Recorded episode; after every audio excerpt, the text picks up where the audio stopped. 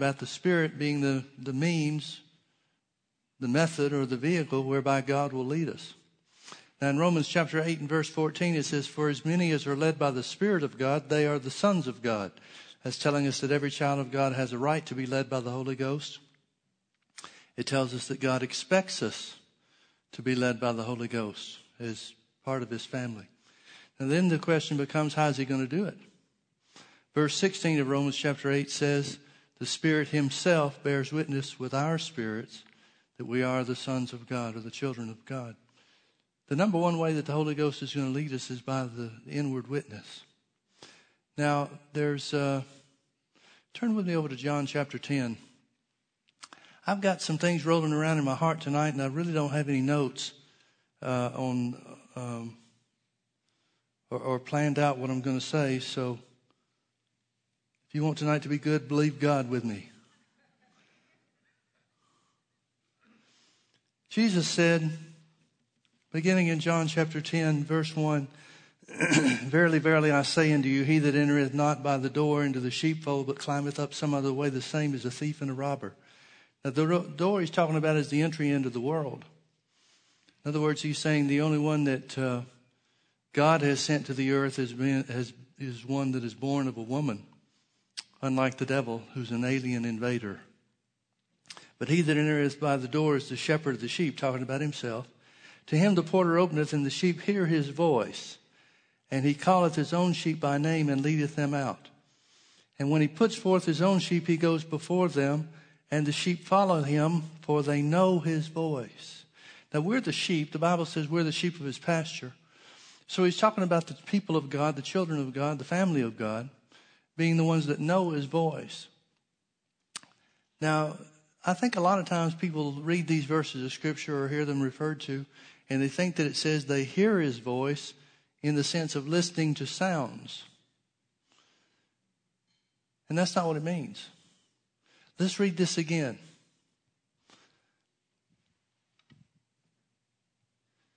Uh, verse 3 To him the porter openeth, and the sheep hear his voice, and he calleth his own sheep by name and leadeth them out.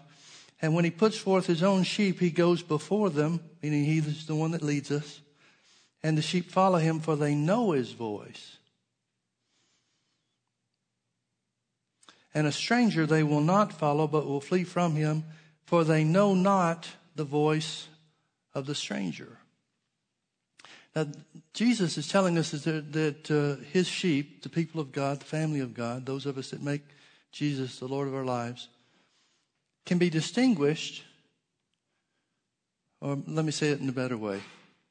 We can distinguish his voice from the voice of the stranger, the voice of the devil who uses our feelings and our thinking, our reasonings to try to lead us astray by one simple rule the voice of God is what you know on the inside. That's a reference to the inward witness. The Spirit Himself bears witness with our spirits.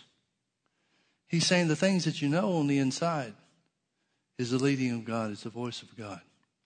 John said it this way, writing in uh, First John. He said, "You have an unction or an anointing from the Holy One, and you know all things."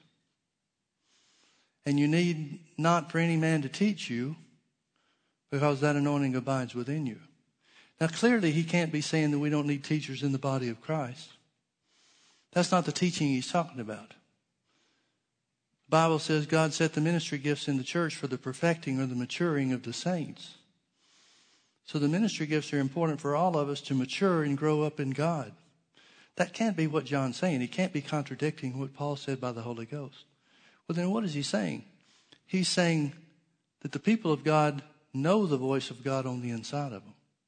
You don't need somebody to teach you what God's trying to tell you on the inside. You've got the same anointing that Jesus had. You've got the same unction by the Spirit of God that He had. It's that inward knowing, it's that inward witness. That which you know on the inside. So many times we get led astray by the things that we wonder about. God doesn't lead you by wondering.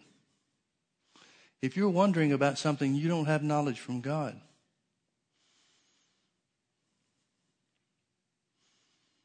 Do you hear what I'm saying?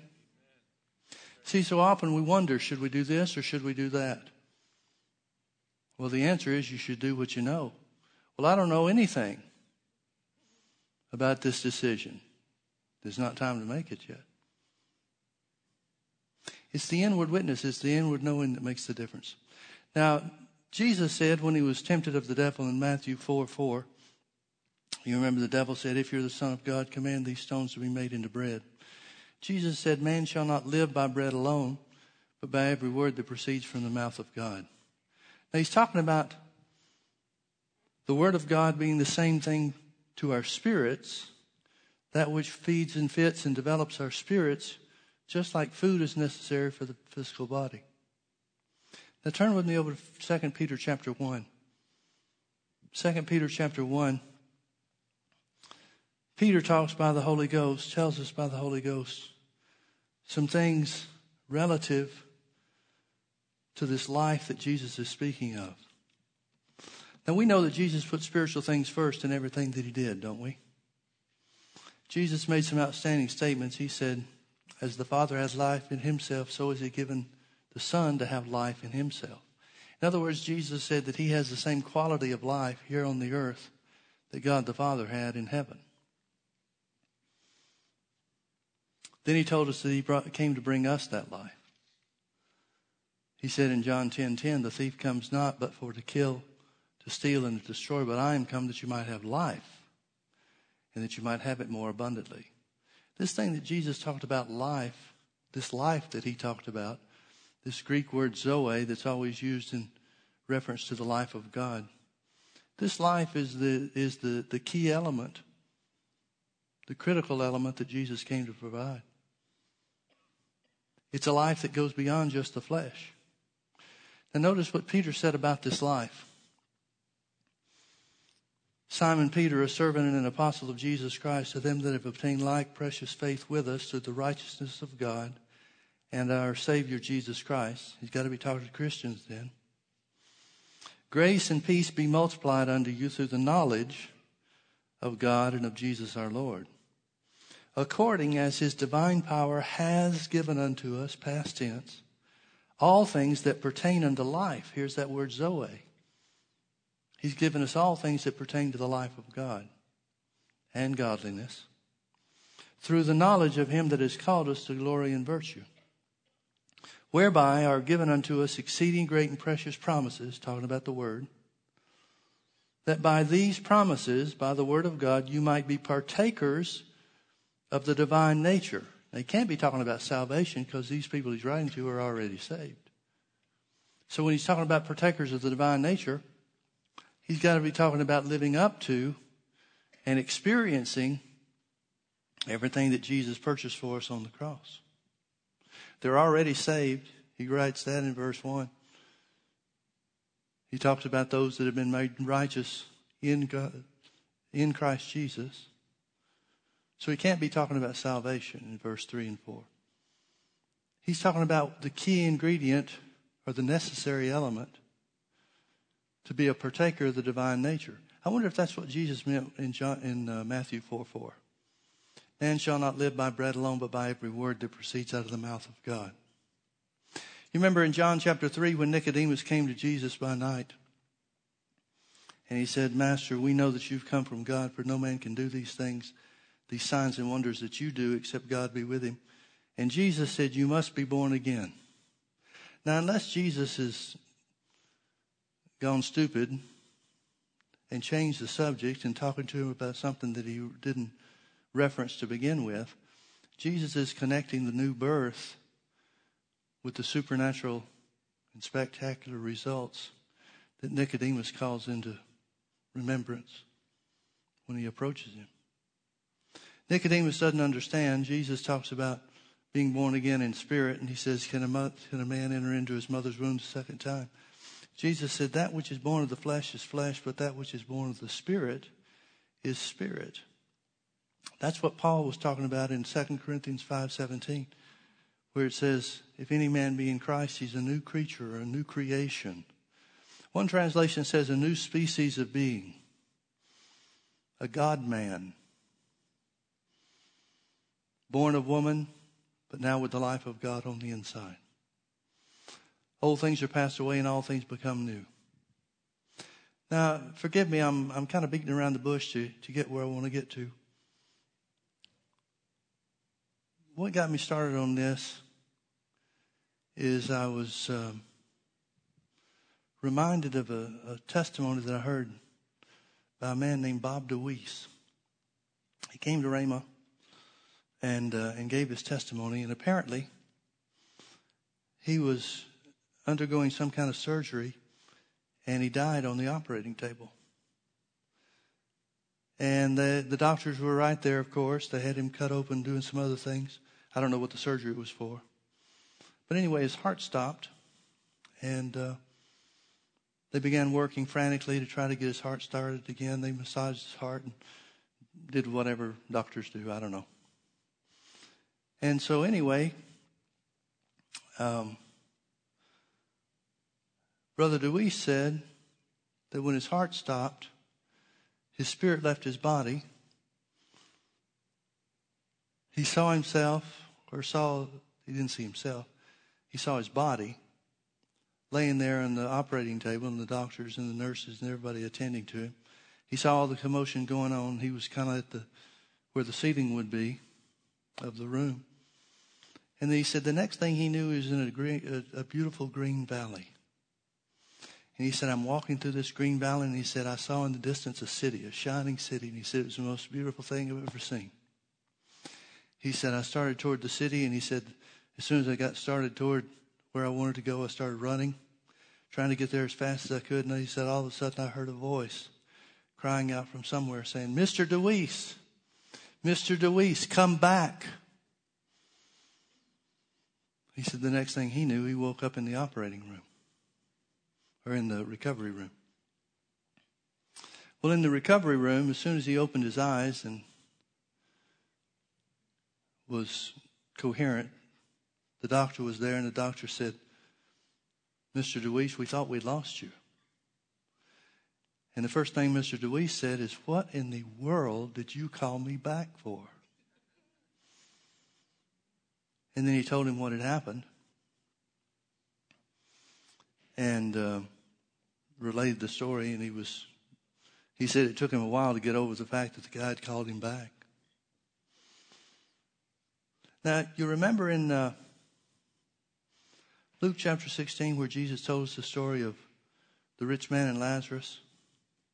You remember part of the story was Lazarus died and was carried by the angels into Abraham's bosom. Are you aware that since the resurrection of Jesus, there's never been a mention of being carried into the presence of God by anyone or anything. Paul said instead to be absent from the body is to be present with the Lord. It seems that the angels had to carry the Old Testament saints into the bosom, uh, into Abraham's bosom, the upper compartment of hell, which was paradise. It was a place of comfort. But not so since the resurrection. To be absent from the body is to be present from the Lord. There's an instant, an instantaneous, I don't know what word to use, translation. There's an instantaneous change of position, change of place. Now, Paul referred to this when he talked about the veil of the flesh. And here's the point that I'm really trying to get to that which separates the spiritual realm from the physical realm is as thin as the veil of that, that is your flesh. How thick is your skin? I don't mean thick skinned like you can handle criticism and still get by. I mean, how many layers of skin is there? That's what Paul talked about the veil of the flesh. Turn with me to 2 Corinthians chapter 12. 2 Corinthians chapter 12. Paul's talking about himself.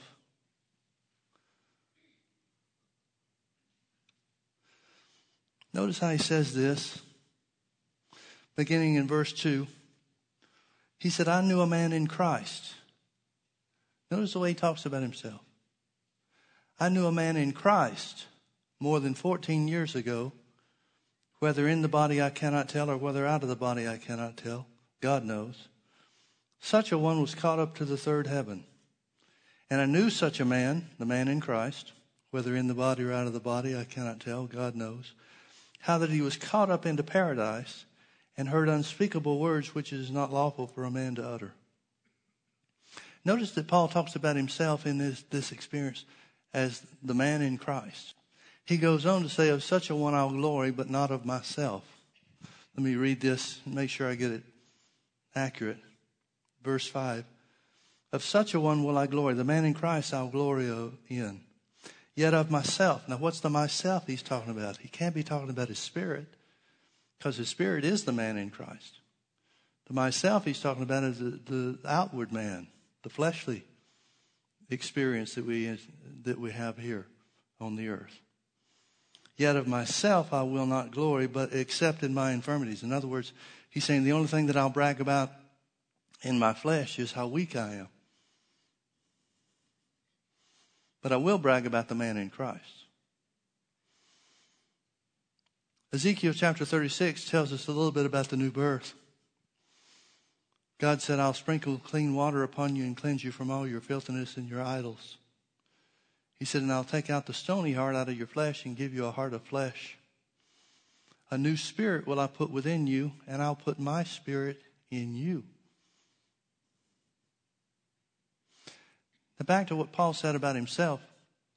This man in Christ, if any man be in, any man is in Christ, he's a new creature, a new creation, new, new species of being.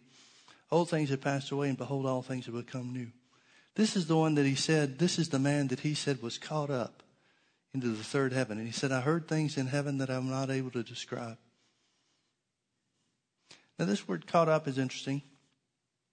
It's the same word that's used in 1 Thessalonians 4 17, where it says, We'll be caught up to meet Jesus in the air, that which is known of as the rapture. It literally means to seize by force or strength.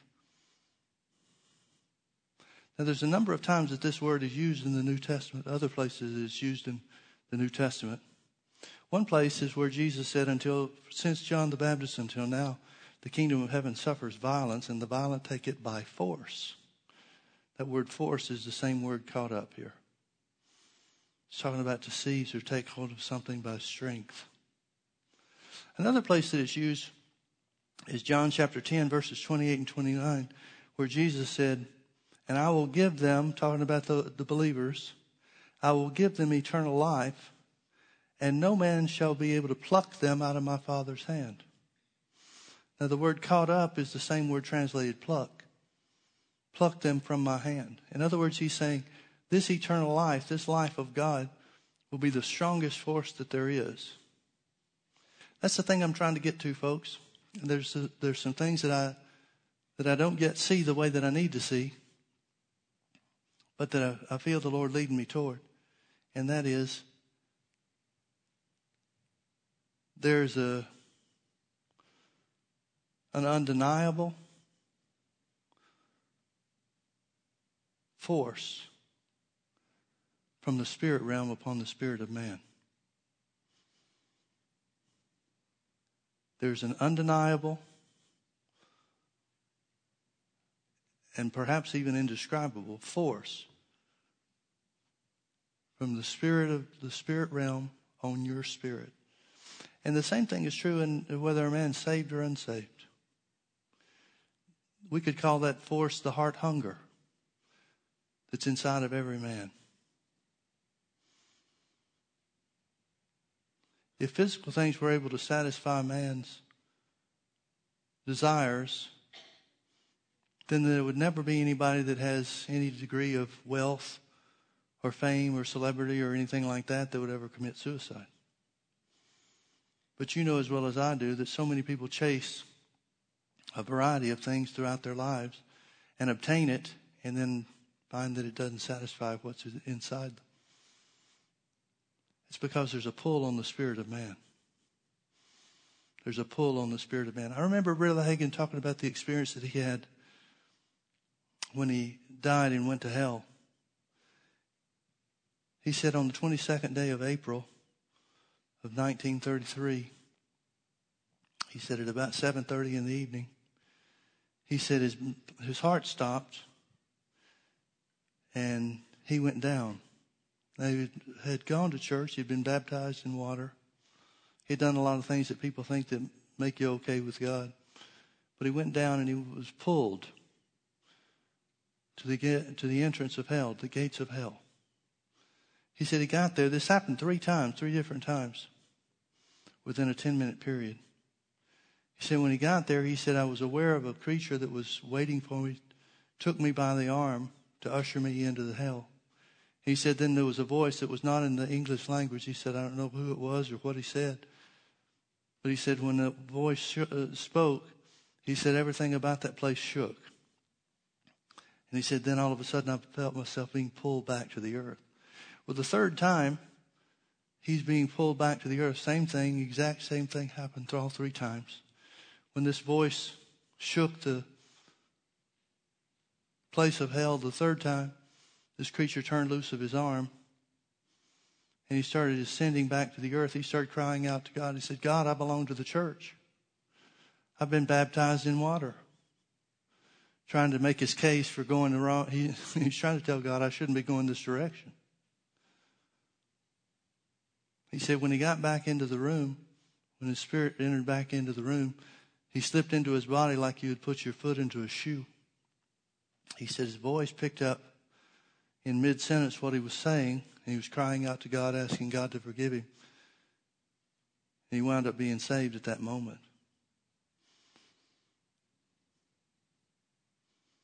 What is it about the spirit of man that when he departs from his body, whether he goes to heaven or whether he goes to hell, what's the force that draws him there? There's got to be a spiritual force. Now, I'm not so much worried about people on the hell side of things for our subject tonight. I don't want anybody to go to hell. Don't misunderstand me. But what about being caught up into heaven? You remember in, uh, in Revelation where John is in the Spirit on the Lord's day and he hears a voice from heaven saying, Come up here. Instantly, he's in the throne room of God. Instantly. What gets him there? What force? It has to be some force. He didn't go on his own. There has to be some force. I wonder if it's the same force that caught Paul up. I wonder if it's the same force that Paul speaks about that causes us to be present with the Lord as soon as we're absent from the body. Now, here's the real important thing. Some of the other stuff may give us goosebumps. But the real important thing is this. Turn with me over to John chapter 17.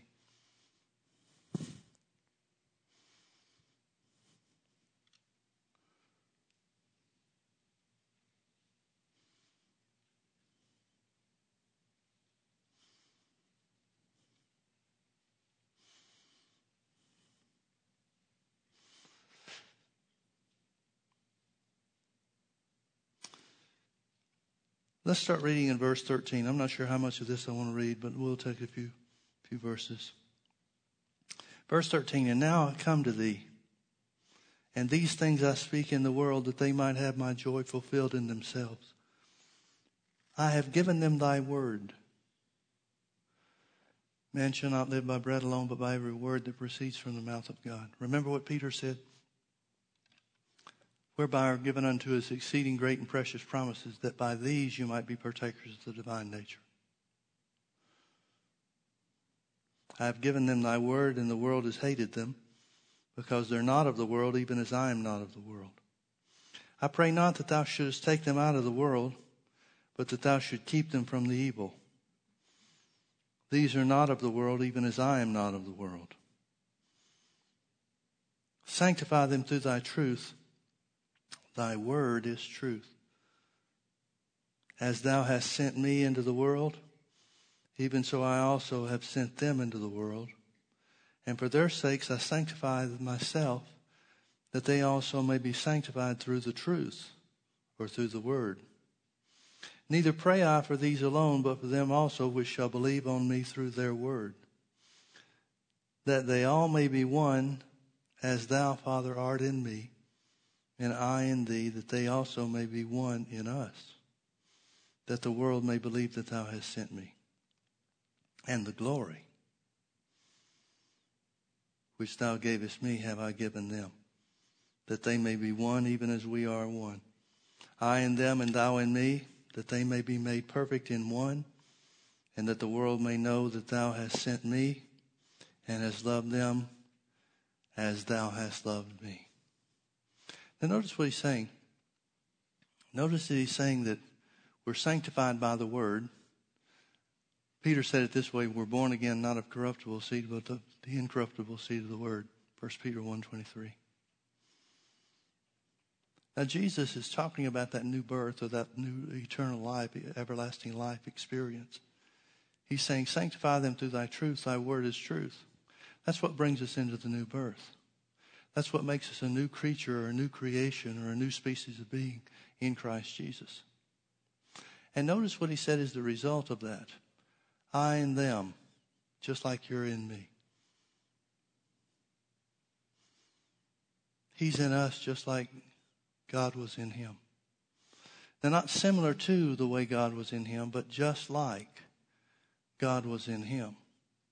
Now remember that um, what we talked about before with Nicodemus in John chapter 3. Nicodemus came and said, We know you've got to be from God because of all the stuff that you're doing. All the miracles that you're doing and the signs and the wonders. You've got to be from God. Jesus talks to him about being born again. Why is this? Well, we didn't take time to, to point it out, but over in 2 Peter chapter 1, it tells us that we're called to glory and virtue. You're called to glory and virtue. The reason that God wants you to be a partaker of the divine nature, the reason He wants you to experience everything that Jesus purchased. And again, He's not talking just about being born again, He's talking about living the life that Jesus lived here on the earth. Jesus said we should.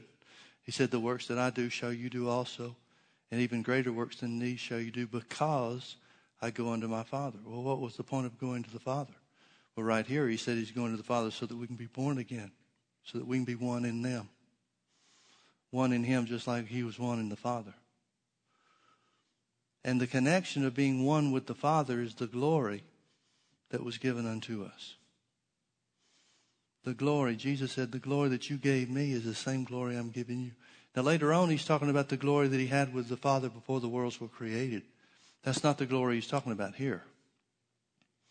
He asked the Father to return the glory that he laid aside to come to the earth.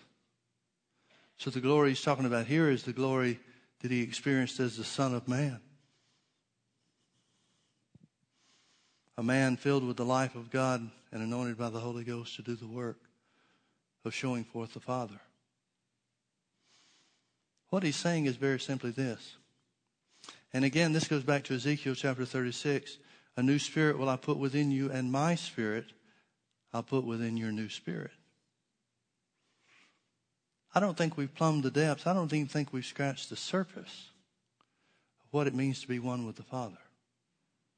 I don't believe we've scratched the surface what it means to be a new creature in Christ Jesus.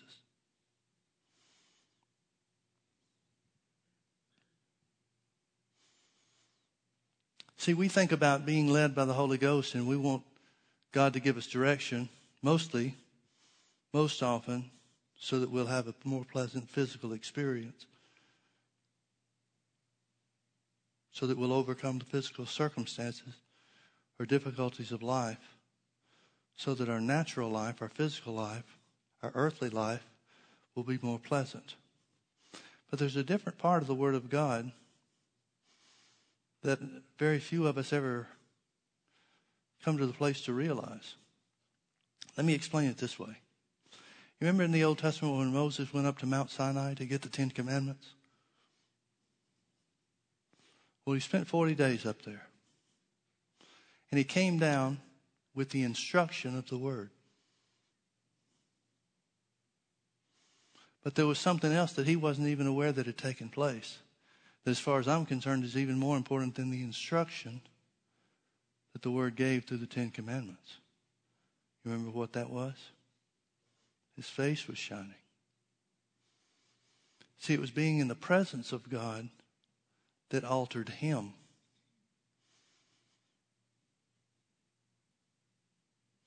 It wasn't the Ten Commandments that changed him. It was being in the presence of the Word made flesh. Or that which he that would be the Word made flesh. You remember in the Old Testament, the book of Daniel, talks about the uh, the Hebrew children, the three Hebrew children in Daniel that were taken captive. You remember how they put the word first?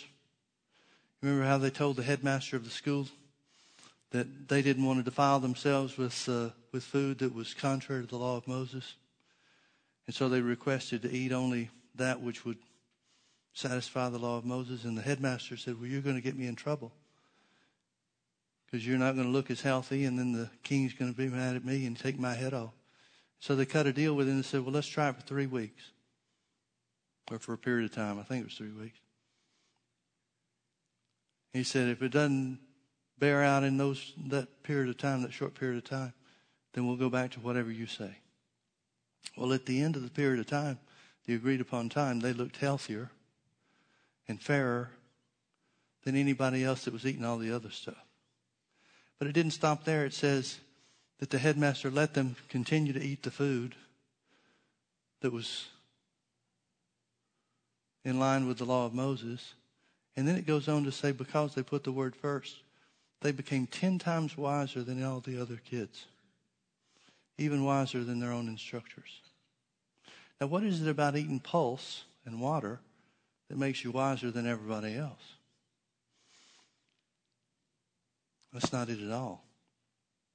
It's that when we put the Word of God first in our lives, it has a further reaching impact than we even expected to have.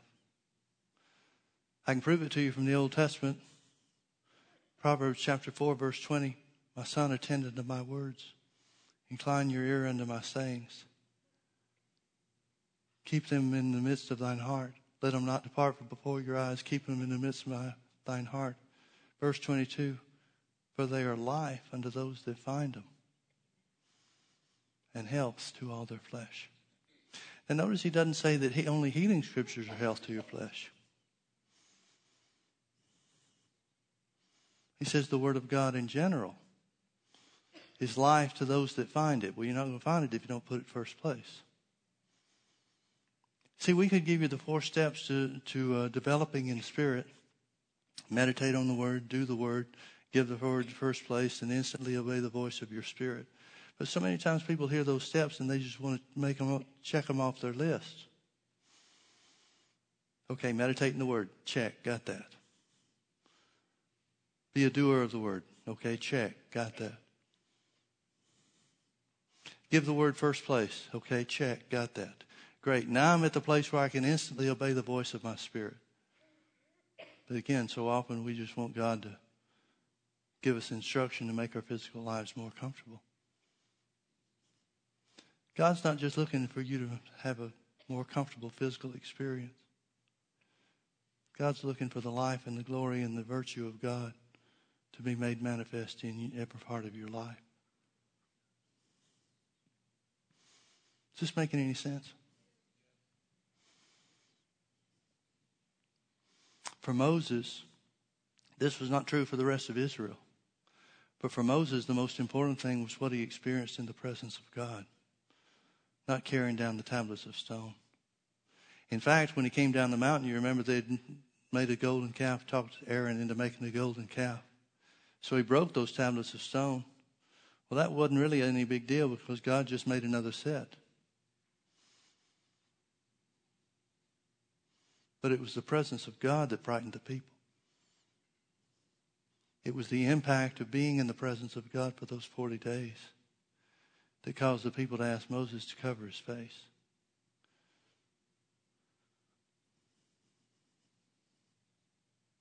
It's only the veil of the flesh that separates you from the spirit realm.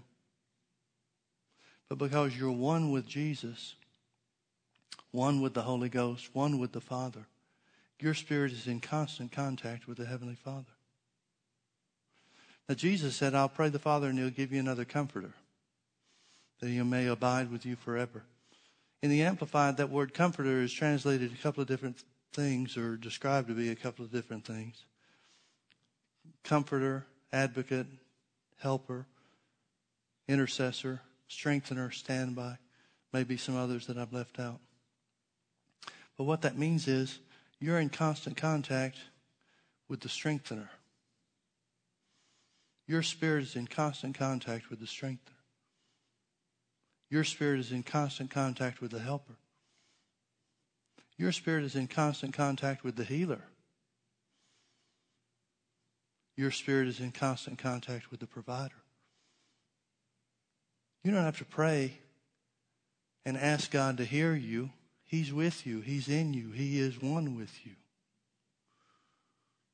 Well, if we ever come to the place where we realize that, then maybe we'll start doing the works of Jesus. It's amazing to me how Jesus spent so little time praying when he was among the people. Now, there were times where he'd separate himself and pray all night long. He'd prepare himself before the fact. But you never have to see him stop and pray in order to answer somebody's need that came to him, whether it was for healing or whatever the case was. He never has to stop and say, I tell you what, come back tomorrow and I'll help you then. Why is that? Well, we look at Jesus and we think, yeah, well, we understand how that could work for him because he's in a different class. He's in a class by himself. He was the Son of God. And so he had all the power of God available to him because he was the Son of God. But Jesus said that was the glory that he laid aside when he came to the earth. John 5:26 says for as the Father has life in himself so is he given to the Son to have life in himself and has given him authority to execute judgment upon sin and death on the earth because he's the Son of Man, not because he's the Son of God, but because he's the Son of Man. Well, that's the glory that he gave you and me. That's the ability that he gave us by making us one with him and one with the Father. And Jesus made an outstanding statement. He said that the world may know that you've loved me and have loved them just as much as you love me. Do you realize that God didn't want to help people through Jesus any more than he wants to help people through you?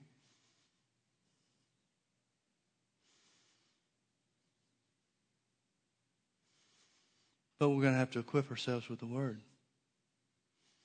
Not to equip ourselves with the Word so that we've got God's help for physical things, but equip ourselves with the word so that we're strengthened, enabled. Let me say it this way God wants our face to shine like He did Moses. And that only comes by spending time in the presence of God through the Word.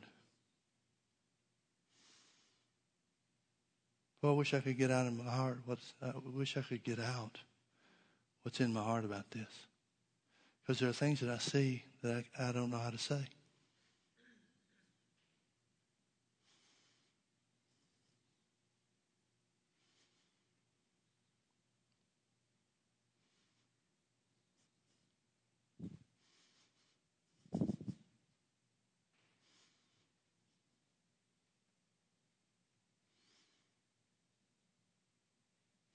Let me go back to Proverbs chapter 4. My son, attend unto my words. Incline thine ear unto my sayings. Let them, my words, not depart from thine eyes. Keep them in the midst of thine heart. He's talking about putting the word first place in your life, in every aspect of your life. For they are life unto those that find them. I wonder if that would be of course, this is the Old Testament, so it's written in Hebrew rather than in Greek. But I wonder if that life is talking about the life of God. I wonder if that life is the same life that Jesus spoke of that he came to bring us. For their life unto those that find them. And their health. My words are health to all their flesh. You know, I look back at uh, some things in my life. I was saved at a young age, but didn't learn anything about God from the Word. I learned Sunday school lessons and things like that, but uh, I learned some of the Old Testament stories from the Bible. But I didn't know that God was good in everything. I didn't know that God only wanted good things for us. Well, I never really accepted all the stuff that they told me in church about how God sometimes made you sick and brought tragedy and stuff like that. But I didn't have any scripture to back it up. I didn't have any reason to know why that didn't sit right with me. But looking back at it, looking back at it, I can see that even then I was being led by the Holy Ghost. At least He was trying to lead me, but I didn't have a foundation to be led really. And so I spent a lot of time going in and out with God and the things of God. I always wanted to serve Him. I always wanted to do the right thing, but I didn't. And I knew all the things I was supposed to do. The church was real good at telling me what we were supposed to do and what you're not supposed to do. But they never showed me any power to be able to do it. And so I lived the same life that everybody else lived, I guess. Frustrated because I couldn't live up to what I knew I should be doing. And so as a result, I, I came to a place where, even in my early 20s, I had absolutely no direction whatsoever. I didn't know what to do. There were three or four different things that I was thinking about doing, three or four different things I was considering, weighing out the options. But I was completely rudderless, without any direction whatsoever. But I came upon a place where I saw that people had something different than what I had. I saw that they had a relationship with God and a joy because of that relationship with God that was different than what I had. And everybody at this place, and it was Rhema in Tulsa, everybody at this Bible school seemed to have the same thing. And so I just simply deduced that since everybody seems to have the same thing here and they all have something different from me, this must be where you get it. Now, folks, think about how stupid that is. I was thinking that only a place, a certain place, had what I needed. I didn't realize that what they had was the Word in them. They were learning the Word. So I went to the place where they were, where they got what they had, whatever it was. And I was introduced to the Word. And man, did that ever change my life. It changed me from somebody without direction to having clear cut direction. It changed me from somebody that, that didn't know, in many cases, what God would do and what God wanted, to being sure, absolutely certain of what was God and what wasn't. And don't get me wrong, I didn't learn these things overnight. It took me a long time to learn certain things in certain aspects. It took me a long time to grow into certain things.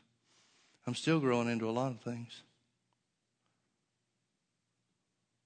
But for the last 40 years, I've gone from somebody that had no direction and absolutely no spiritual strength to a different person altogether. My words are life unto those that find them, the Bible says, and health to all their flesh. I've found that to be true just by putting the Word of God first, just by making it the number one priority in my life. I find that it brings life and health to all of our flesh.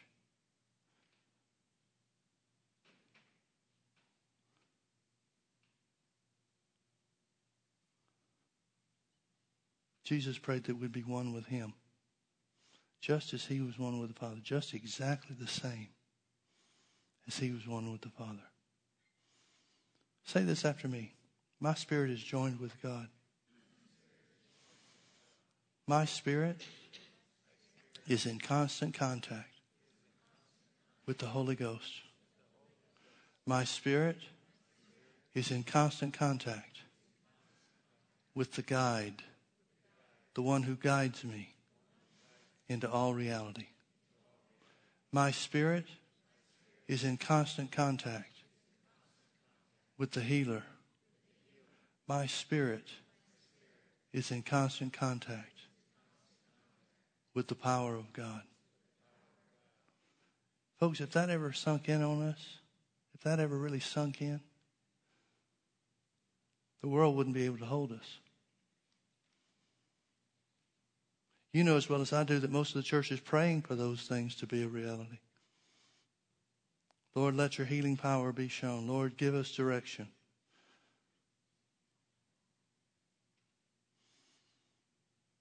You're in constant contact. The real you is in constant contact with all of those things already. I believe that's why Peter said God has already given us all the things that pertain to life and godliness. Because we're in constant contact with the greater one. Your spirit, the real you, the man on the inside, is in constant contact with the greater one. Well, let's pray. Father, thank you so much for your word. Open our eyes, Lord, that we may see these, the truth of these things. Open our eyes to see that we have everything that we'll ever need already. Open our eyes to see that the greater one really does live in us. That the power of God for whatever we run across in life is already present within us. Open our eyes to what we have, Lord. What we have now. Because we're new creations in Christ Jesus. Open our eyes, Father, to the strength that's in us because you dwell within us. Open our eyes to the help that's available to us because you live within our hearts.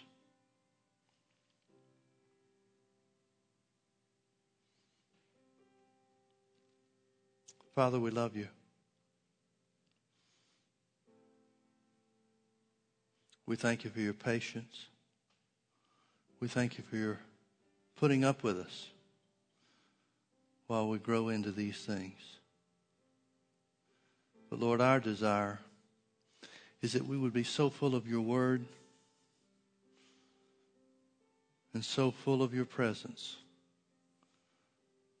that we would shine in this world just like Moses shined among Israel.